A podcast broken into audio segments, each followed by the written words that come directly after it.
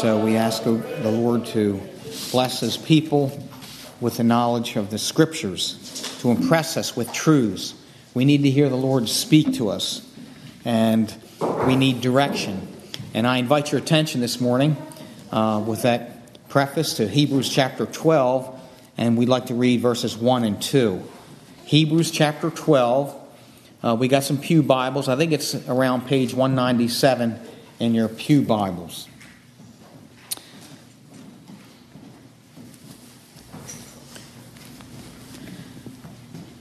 I'll tell you, this scripture here, uh, as we read it, we want to be reminded of several things. In fact, I'd like to just maybe back up to verse 39 of the previous chapter. We want to make note as we recall this that it's in the context of uh, the great chapter 11 when uh, numerate, uh, uh a, a, numerous amount of uh, folks mentioned in terms of their faith. But in particular, this chapter and verse has great application to uh, counseling, in a sense. In other words, wherever you are along life's pathway, this scripture is a great counselor to you. We need the counsel of the word as we sang in that one hymn called by our brother Edmund. Uh, we need the Lord's counsel. And I'll tell you, this scripture here that I'll use for our text, verses 1 and 2 of the 12th chapter, I believe will suit you very well no matter where you may be. It's a great text for us how to live, uh, how do we live in context of what's going on around us, what's important, what's the most important aspect of our life. And so let's read verses 39, 40 of the previous chapter. Remember, make note when we read uh, in the New Testament these various uh, separations of chapter, like 11, 12, and so on, they're not there in the original. So when the Hebrews received the letter from the apostle, whoever wrote it, um, there was no distinctions. There was no numbering. There wasn't verse 39, 40, and so on. The translators installed that for us. It adds, it's a help memory wise, you know, a help where to find where the preacher is speaking to you from. So there's study aids and things like that. Um, so, verse 39 says, And these all, speaking of those who were enumerated in this great chapter of faith, having obtained a good report through faith, receive not the promise. God having provided some better thing for us, that they without us should not be made perfect. Special note there what they did not have, we do today.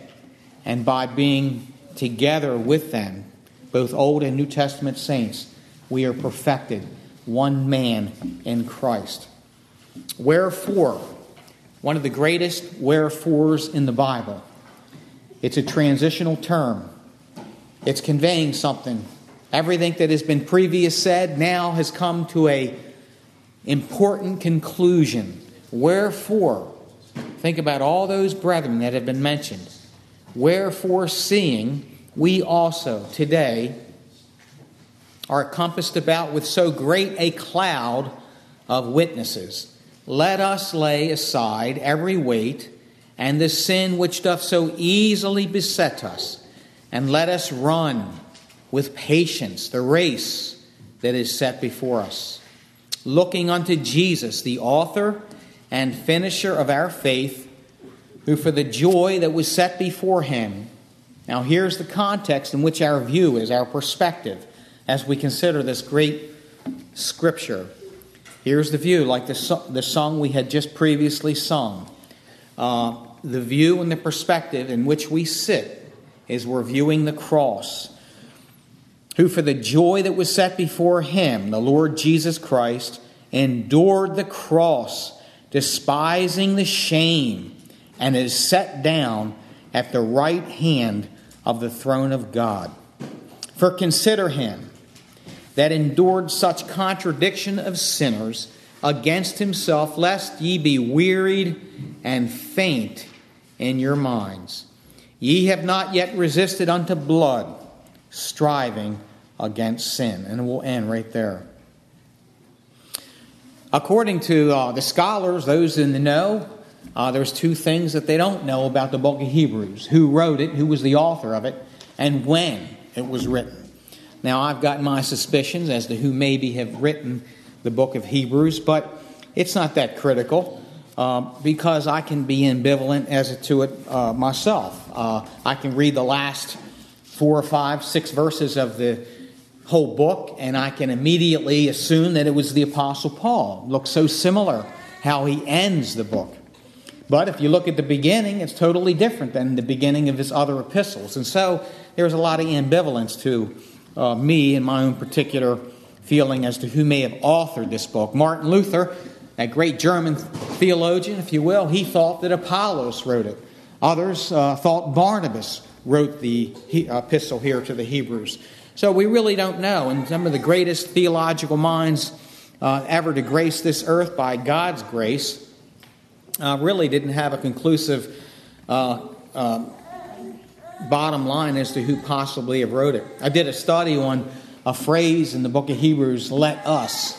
It's used a lot of times in the book of Hebrews. And I compared it with the usage of let us in Paul's epistles.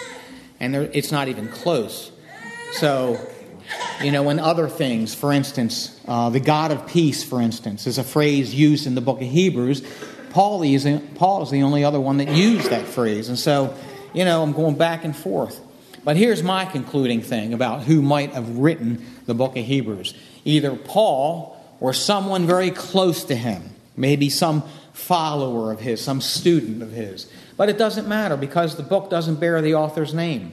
The important thing is that it was given with a particular point of view toward the Hebrew Christians, probably somewhere prior to uh, the demise or the total destruction of Jerusalem, which took place in 70 AD. The reason being is that these Hebrews, these Christians, now were warned against going back to the Old Testament covenant law service. By looking to that, they would remove their eyes off of the Lord Jesus Christ. He is presented as the fulfillment of all the figures and the shadows that were part of the Old Testament service, which by and large uh, were presented for us previous to this chapter in the book of Hebrews. In fact, there's two major divisions in the book of Hebrews. The first major division, which is a doctrinal division, probably goes all the way up to the 10th chapter and ends at verse 18. And then after that, we have what is practical. And so that follows a lot, or parallels a lot of the epistles that were written by Paul. He would always enforce and lay out the foundational truths of doctrine first and foremost. And then he would adorn that doctrine of God through practical elements. And all of us here basically follow the same course, don't we? Isn't the fact of what we believe most prominent? You know, the doctrines of our faith, aren't they the most important things that steer you in the direction in which you go? And then from that, you learn how to apply those doctrines in a practical way. That follows suit almost all ways throughout the uh, characteristics of the New Testament writings. And so, what we're here today for is, in a practical sense, we're trying to figure out what it means in this scripture when it says, looking unto Jesus. And so, in terms of looking unto Jesus, there's a few things that we need to make note in this analogy here to a race. The Christian life and experience is like a race that we run. Paul mentions it elsewhere in 1 Corinthians chapter 9. We're all, race, we're all running in this race. And then he reminds those to whom he writes that only one's going to receive the prize. It doesn't mean that you're running alone, does it? He said, Let us. He's including himself. Let us run. And we're not alone in this thing. Sometimes we may think we're alone. And probably rightfully so. You know, sometimes we are alone. And the Lord teaches us that He alone is our Savior, that He alone is our helper, and He alone can answer our prayers. And sometimes we reach out to other people in great, desperate times of need, but sometimes it's just a matter of gossip, isn't it? We just want to know the details. Fact is that our problems that we face must be levied at the feet of our Lord. Only He can be the real helper in time of need. Unto the Lord will I look. And so we're looking unto the Lord while we're running this race. He said, Wherefore, seeing we are also compassed about with so great a cloud of witnesses, let us lay aside every weight and sin which doth so easily beset us, and let us run. Run with patience. Now, we're not talking physically, are we? It's a term that refers to a metaphorical picture of the Christian life. Some of us are sleepy headed, are we not? Uh, we're, we're not engaged in this thing, are we? We're doing this thing by the clock, like we're punching in at work. We're not really enveloped in our heart. We're drawn to this by some other detail. Maybe it's a it's Sunday morning, it's 10:30, it's I have to be in church. Why? Because that's what my parents tell me. Some of you may be a deacon. Some may be members, long standing members, faithful members of the church, but you don't know why you're here. Well, let me remind you you're here to worship God in truth and in spirit. You can't worship God outside of truth. If you behold a falsehood, if you believe a lie, that's not worship. That's vain worship. You may as well stay home, watch television, because you do the service of God no good. If you're serious about worship, part of running the race is laying aside certain things. Now, the image is back to uh, the Grecian Olympians. And uh, I hate to give you this image, but they probably ran close to naked. The fact is, they wanted to lay away or lay off clothing that would hinder them. They wanted to lighten the load, so to speak, and run in order to win. And they did everything they could to lighten that load, to lay aside. And that's a picture of the Christian as he prepares for worship. He lays aside sins that so easily beset us. Now, what that sin may be, we don't know in exact measure. We can assume that all sin, according to the Lord in John chapter 16, is the sin of unbelief. I don't care what you name, what kind of sin it may be, whether it's thought or practice, whether it's some sort of uh, uh, idealism, or whether it's an actual act, a word, all of it is unbelief before God. This sin of unbelief is the most dangerous of all sins. It's a sin that displays what our heart is by nature. Rebellious sinners at enmity with God, against God. We will not believe God by nature. Not only we will not, but we cannot. That's what we're dealing with. Light shines out of darkness. The new birth teaches us that. That we have this light in our heart.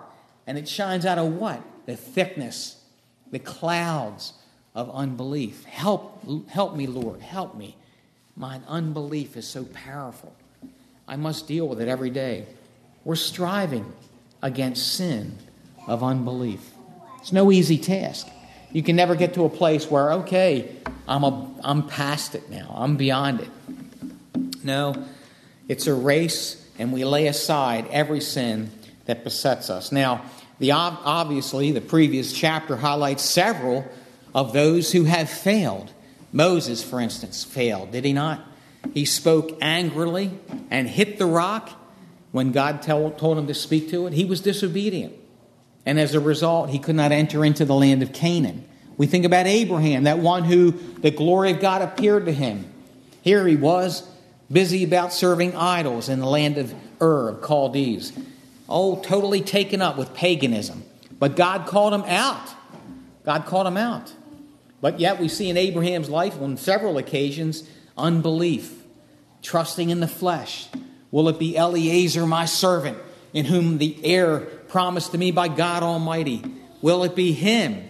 Or will it be maybe possibly Hagar, my concubine? Yes, Ishmael will be the result of the promise. No, it's not by works of righteousness which we have done, but it is according to his mercy, as the brother prayed.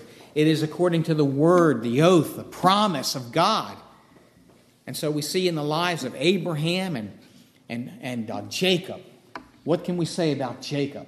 Jacob and the myriad of problems that not only he had, but invested in his entire family for the longest of times. We see Jacob, a wandering pilgrim, running from Esau, unbelieving in God, a conniver at best, and yet his name was changed by the grace of God.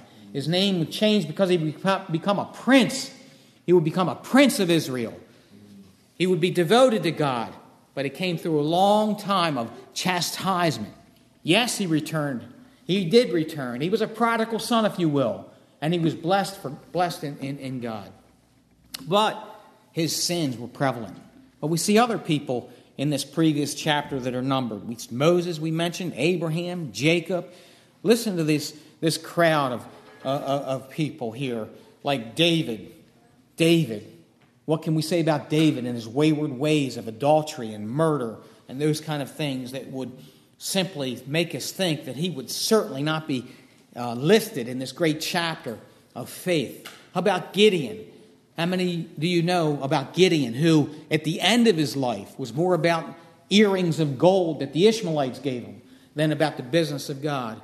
And how about Jephthah, an illegitimate son, had no right to be a leader or a judge of Israel, cast out for his mother being a harlot, and yet he was a man of faith, a man of God.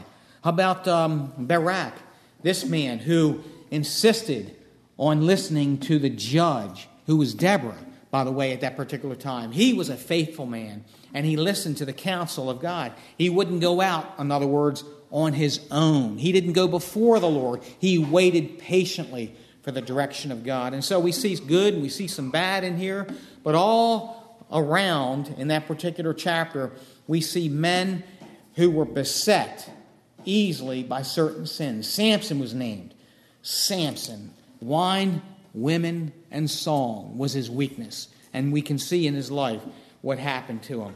He failed at that sense because of his besetting sin. And now, Paul, excuse me, the writer of Hebrews, the Spirit of God, is reminding each one, each one of us right now to know that we must lay aside any of those besetting sins that so easily detract us from the service of God.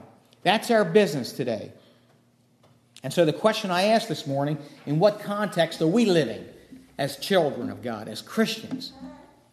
It's very demanding, isn't it? I know when the Lord first called you, when you were excited and you, you uh, reunited with the people of God at, a, at the church or whatever church you remember you were once uh, baptized to be a member of, and you were excited, but little did you know at that particular time in your youthful experience in the terms of God's uh, calling, little did you know what it meant to be crucified to the world and the world crucified to you. You didn't know yet that this path of Christian Christianity was a narrow path, a difficult path.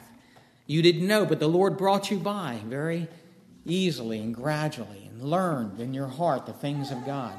You became dear to the Lord. You learned to hate sin. You could see yourself, that darkness that prevailed, the unbelief in your heart, the sins that so easily beset you. And many times I can see, not only in my own heart, but many of my dear friends who have been at one point or another destroyed or came close to it by sin in, in our lives. But God spared us, did He not? He awakened us, He made us aware of our weaknesses, and He brought us through a path, and He put us upon the rock a solid rock, drawing us out of the miry clay. We've all been there. We know the weakness and the infirmity of the flesh, the inability to perceive and to believe, to trust, be loyal to God. We're so stuck with this flesh. We feel indebted to the flesh. We want to work it out our own way. We want to serve God through the power of the flesh, and we find it's useless. It's useless. God won't have it. So God's going to take you through a course of time and He's going to work on you. It's a race, it's not a sprint, it's a marathon, it's a long journey, if you will. Sometimes He wakes us out of our sleep, sometimes He chastens us grievously. Things in our life and come to a sudden halt. Lives are changed. You know, circumstances are uprooted lose a job, lose your health, lose your loved ones, lose everything you've ever loved. You find out that you have nothing else in the world.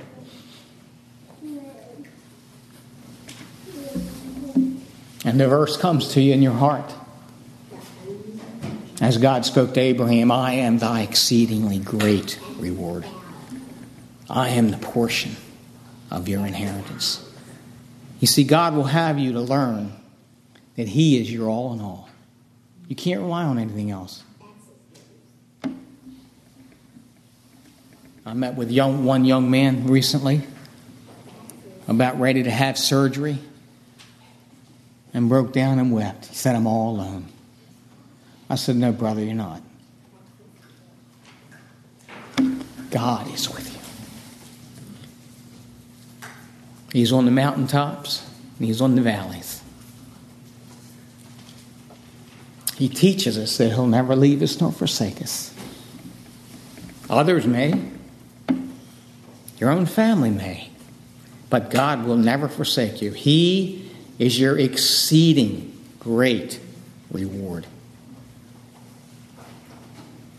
Well, we're to lay aside every weight and sin that so easily beset us.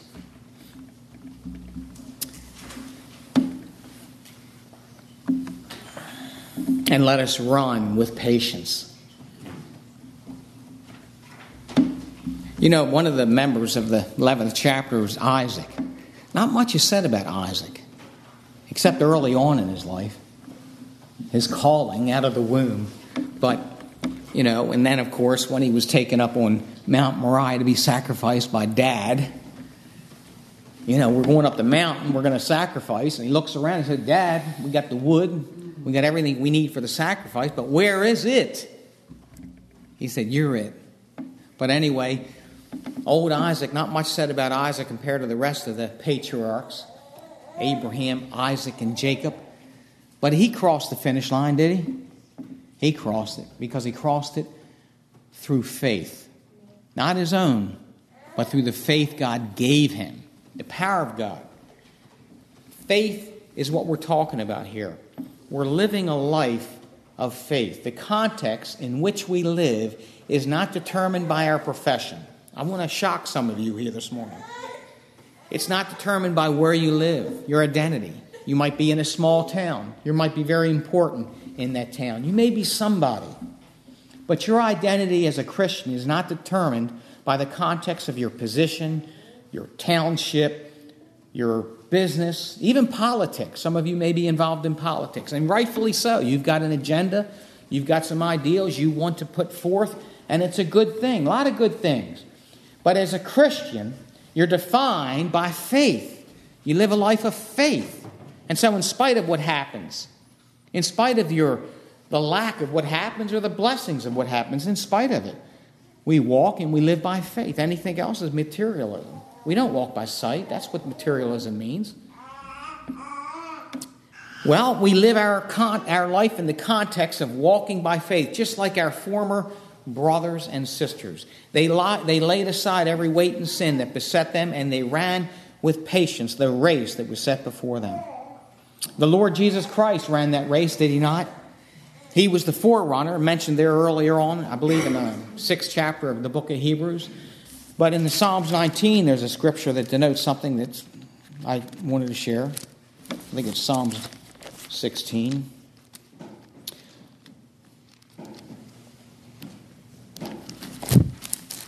The Psalms are often conveying the work of the Lord.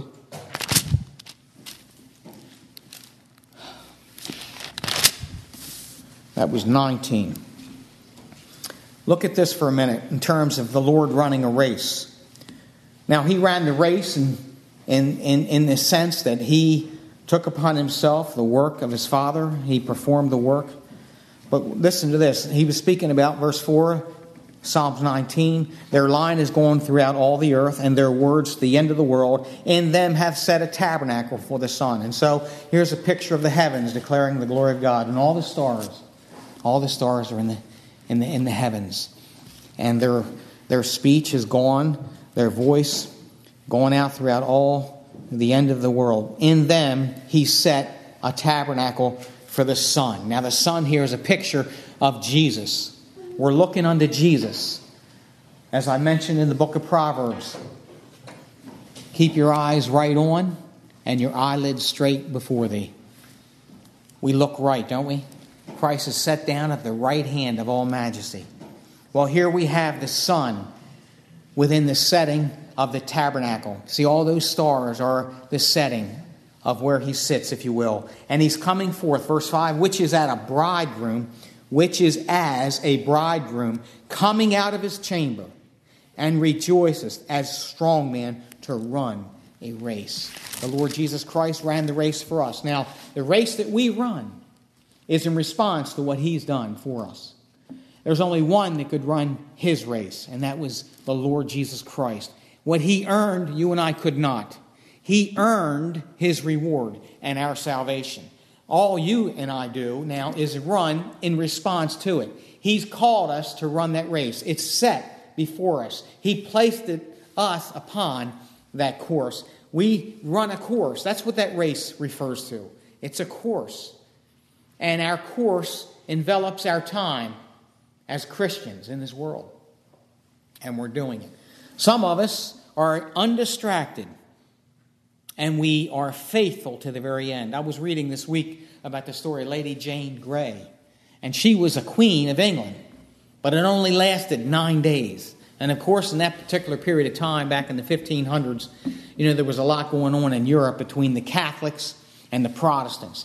I mean, kingdoms fell and kingdoms rose based on uh, uh, Catholicism or based on Protestantism. You know, it's not like us today.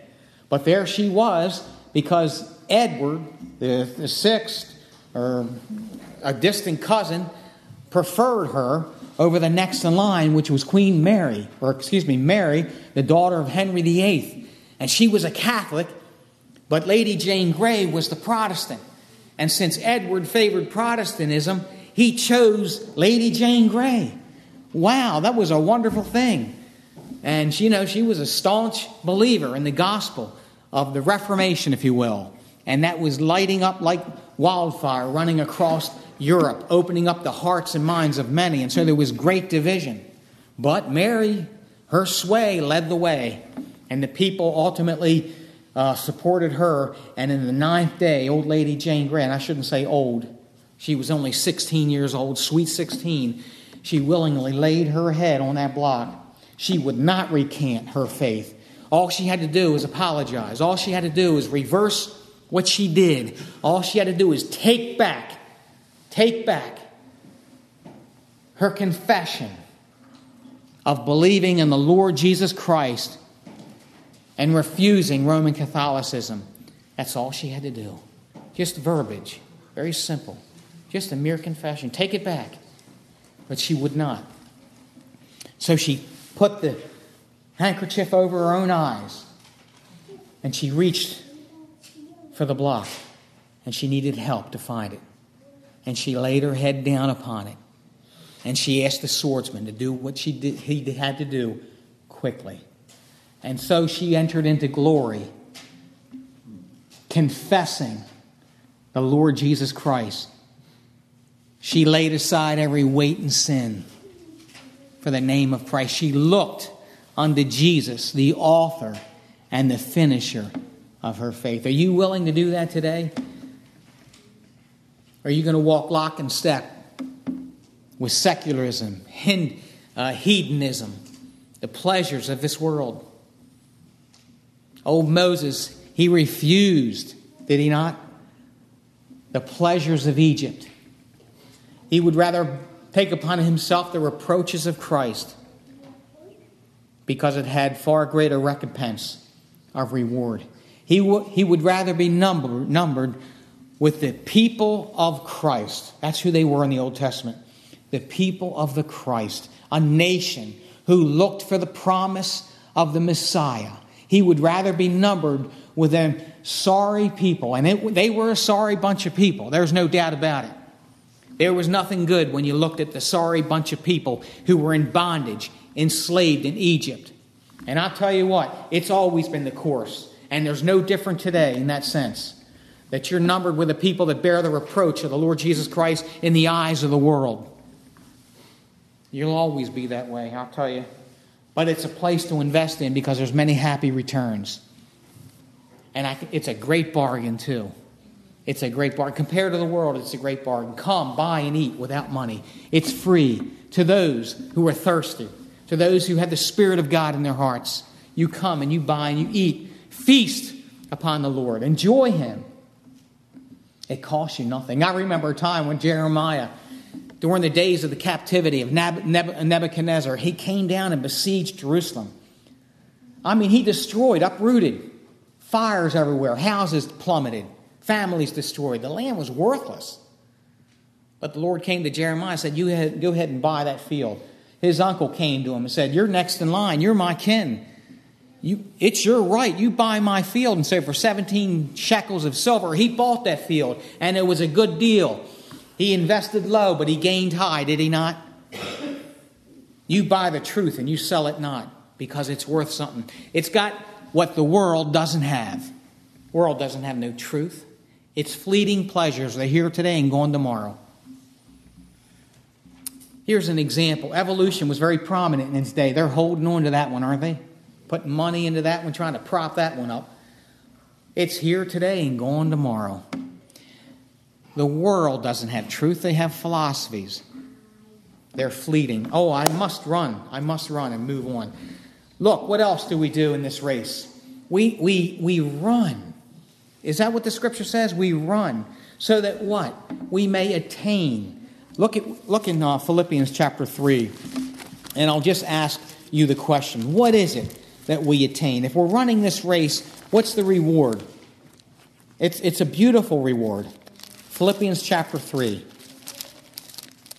This is one you want to read, make note of. Because it's not something far fetched, it's not something that is unbelievable, it's not, it's not something that we, you know, it's not pie in the sky. In Philippians chapter 3 and verse 8, this is what he says. He says, But what things were gained to me, those things I counted loss for Christ. Okay, his reputation, his professionalism, whatever he did. Now, I'm going to say this, and it's very important that God has placed us in the world. We're not of the world, we're in the world. That means we get along with everybody else. We do the things that we have to do. We're good doctors, we're good lawyers, we're good electricians, we're good homekeepers. Whatever we do, we do with all our might. That's what the scripture says. Whatsoever your hand findeth to do, you do it with all your might. You're honest before God and before men. You are equipped by God's grace to be the best at whatever you do. Okay? I'm not saying in any way, shape, or form, don't get me wrong, that while we're in the world, we still do the best. We educate ourselves, we work goals, we do things. But our priority is one thing and one thing mostly that we serve Christ and his kingdom. We put all things secondary to that. If it means that we must, for the sake of Christ and the honor of his word, depart from something that is contrary to his word, because it's even in our business and we're making money and doing something wrong, we must turn our back against that, you see?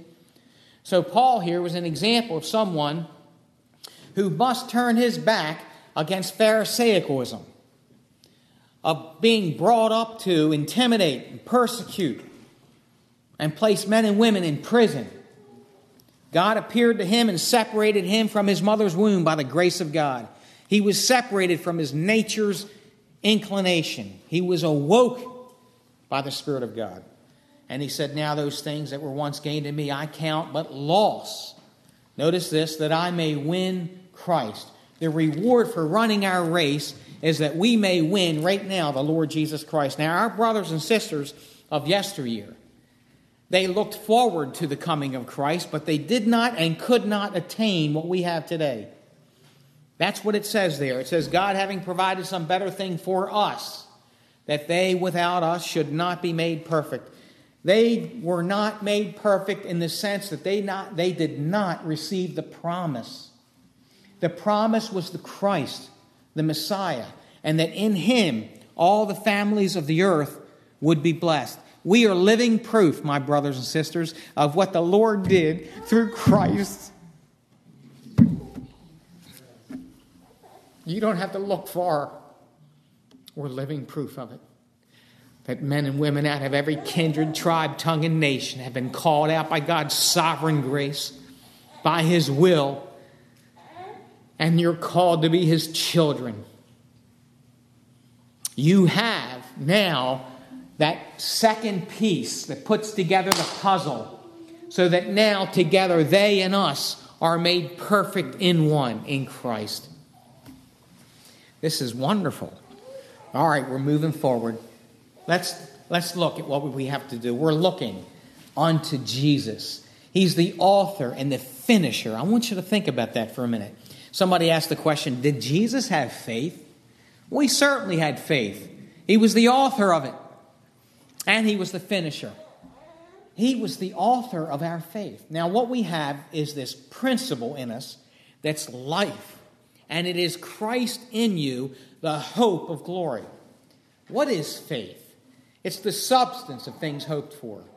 By it, they, our former brethren in the Old Testament, obtained a good report.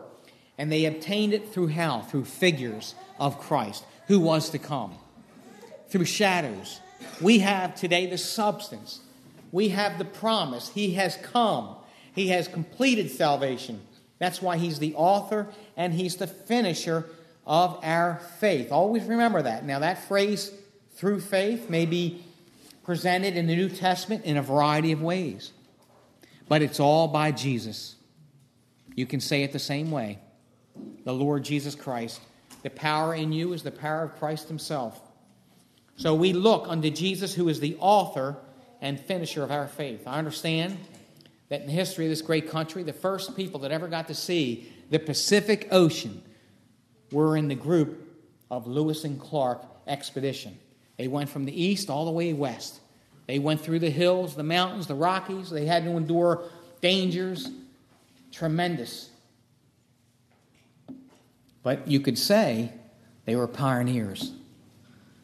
They were the first Americans to travel that path, to see things and write down things that no one has ever seen before.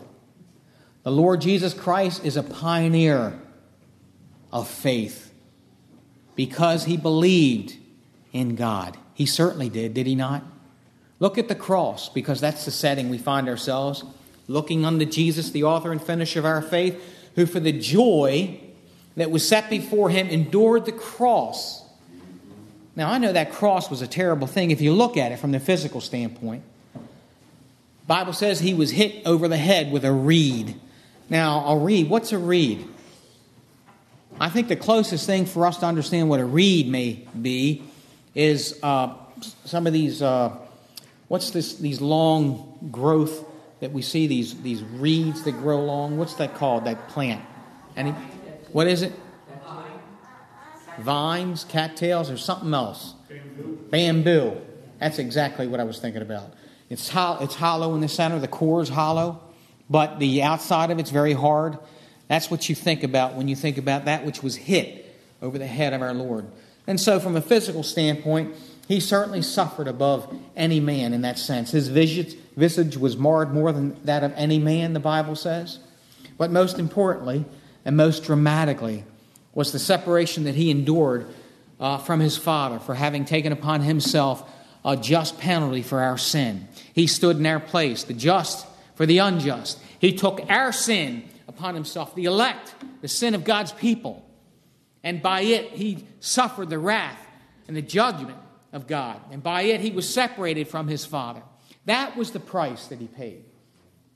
But if you look closely, you can see those who derided him and mocked him, spit at him, raised their fist at him. And at this one particular point, both, both the, uh, the uh, thieves were in the same mockery against the Lord, same in their teeth against him.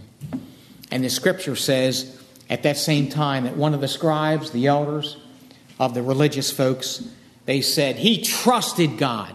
That's what, a, that's what I want you to get. You see, he had faith. That's mean, that means he had faith in God at that particular time. He looked unto his heavenly Father. Now, the Bible adds more to it here when it says, who for joy that was set before him, because this doesn't make sense from our vantage point. Of all that he suffered, how is it that he could have joy? That's hard to envision. But the scriptures tell us a few things about that, I believe. I believe the Bible says that the meat, he said his meat was to do the will of his Father. See, I believe our Lord looked with joy in accomplishing and doing the will of the Father. He came down to the sin cursed earth to do the will of the Father which sent him. And this is the Father's will, he said, that of all which he hath given me, I should lose nothing, but raise it up again at the last day. You see the joy that was set before the Lord? He endured the suffering of the cross because of the joy in knowing he was doing the Father's will. But there's something else there, too. I believe there was joy in beholding the children of God. Now, I want you to think about this for a minute. You might think, as the Lord on the cross could see the people of God, a mass number of people, like the sand of the sea, and maybe the stars of the heaven. That's the scriptural terminology for it. And by the way, the sands of the seashore and the stars of heaven relate two different things. The sands of the sea relate to our humanity. Oh, yes, it's a number which no man can number, but it relates to who we are sand, wind driven, easily moved by the ocean. Nothing, worth nothing in that sense. We're likened to sand, but we're also likened to the stars of heaven, secure. They've been there forever, unmovable. That's the work of God. But in any case, we can see that the Lord's people were on his heart and they were a motivation of joy for him. We say, Brother Steve, where do you find that? Well, I can say this much. In Luke chapter 10, when the seven, I'll just share with you, when the, when the disciples, the 70, came back after he had sent them out, they came back and they were happy, they were joyful. And why were they joyful? Because they said, The spirits, the demons are subject unto us. I mean, they were casting out devils, they were doing all kinds of work, and they were just really excited. And you know what the Lord said? He said, I saw Satan as lightning fall from heaven. What's he doing? He's thinking about the purpose of the cross because at the cross, judgment would be handed out to Satan in a terrible blow. Yes, death, hell, and Satan were destroyed at the cross, you see, in the fulfillment of his work. And so the Lord was thinking ahead. And then he went on to say this He said, Rejoice not. Rejoice not that the spirits are subject unto you. Rejoice that your names are written in heaven. And I'll tell you something in John chapter 10. The scripture says that the shepherd knows them by name. When the Lord went to the cross at Calvary, he didn't see a glob of people out of every kindred. He saw you individually. He knew your name. The infinite, wise, eternal God had every elect child of God's name written there on his heart. And in Psalms 147 and verse 4, I believe it is, he tells the stars all by name. He knows every one of those stars by name, and he knows his people. He numbers them by name. We're likened to the stars of heaven. If that doesn't excite you, nothing I say will.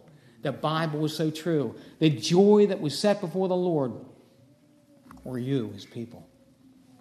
That's why he endured the cross.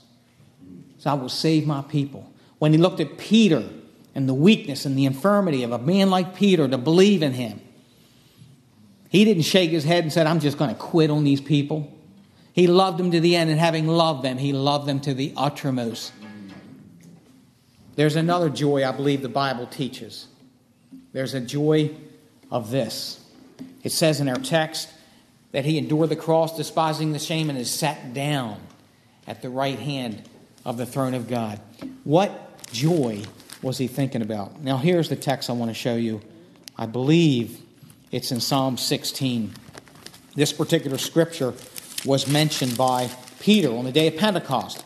And he made mention of the fact that he was not referring to David, that he was referring to the Lord Jesus Christ when he said, For thou wilt not leave my soul in hell, neither wilt thou suffer thine Holy One to see corruption. He's talking about the grave. But the fulfillment the actual application of this, according to Peter and according to this text, which I will show shortly, is none other than the Lord Jesus Christ. Listen to what it says Therefore, my heart is glad, and my glory rejoiceth.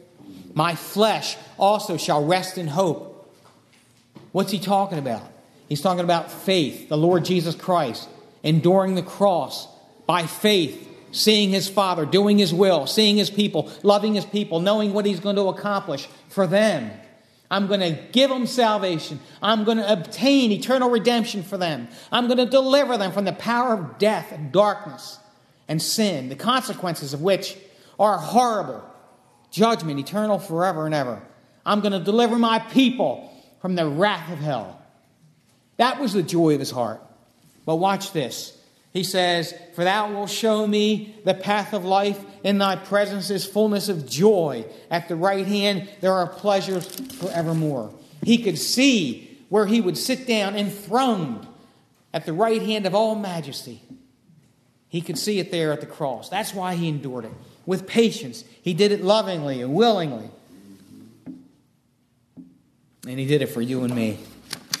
I'll tell you, I'm going to just close this and say this that this is a life of faith. We're on this road all together and we're walking by faith. And as we do, we're looking. We're looking up. We're not looking at others, are we? We're looking up. We're not looking at the racetrack. We're looking up. Don't look at the racetrack. I've ran. I know what it's like to run a marathon. You can get distracted very easily. You got to keep your eyes on focus. Keep your eyes on focus. Keep your eyes on the prize. There's times when you're running a race, people jar it out and try to give you water and upset you. You know what it's like. And you get off your rhythm. You got to stay focused because it's a race. Now, it's not a round track, it's not flat. That's easy. It's an obstacle course,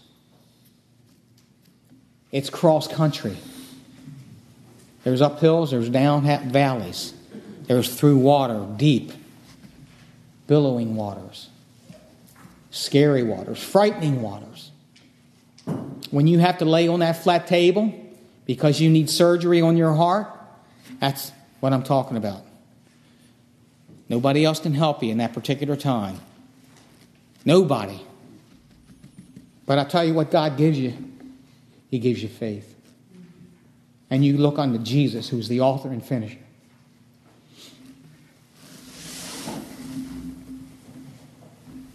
Now I got a warning for all of you. Primitive Baptists are the most guilty people of all the face on the earth of putting people, of men, in places of high esteem, making somebody look special. And it, I can't stand it. Now, when you look at somebody and you prop, we're guilty of propping people up, ministers, making somebody special. And then when they fall, you discourage, you're discouraged. How can that happen? How can that happen? You're looking at the man. You're not looking unto Jesus. Now, all those brethren of which we mentioned earlier, like Gideon and David and Moses and Abraham, we're not looking at their achievements or their sin. We're looking at their faith. We're looking at what they looked at. They looked toward the promise, the Lord Jesus Christ. You know, we can do things in the name of our religion, if you want to say it that way, and we can get billboard up on billboards and lights, and people write about us, and people put pictures about us in the papers, and it's not right. They make somebody out of nothing, you see. All flesh is grass. I'm telling you to have a realistic view of your brothers and sisters and don't put them on a pedestal because you'll be disappointed. We're all human, you see. And I'm trying to tell you not to walk by sight, but by faith. Have faith in Christ. Look unto Him. He is the author and finisher of your faith. How firm a foundation, you saints of the Lord, is laid for your faith in His excellent word. May the Lord bless you this morning.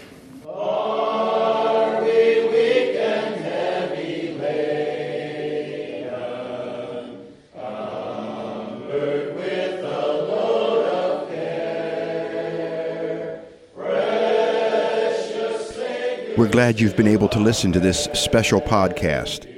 We invite you to come and worship with us on a Sunday morning. Our services begin with hymn singing at 10:30 a.m.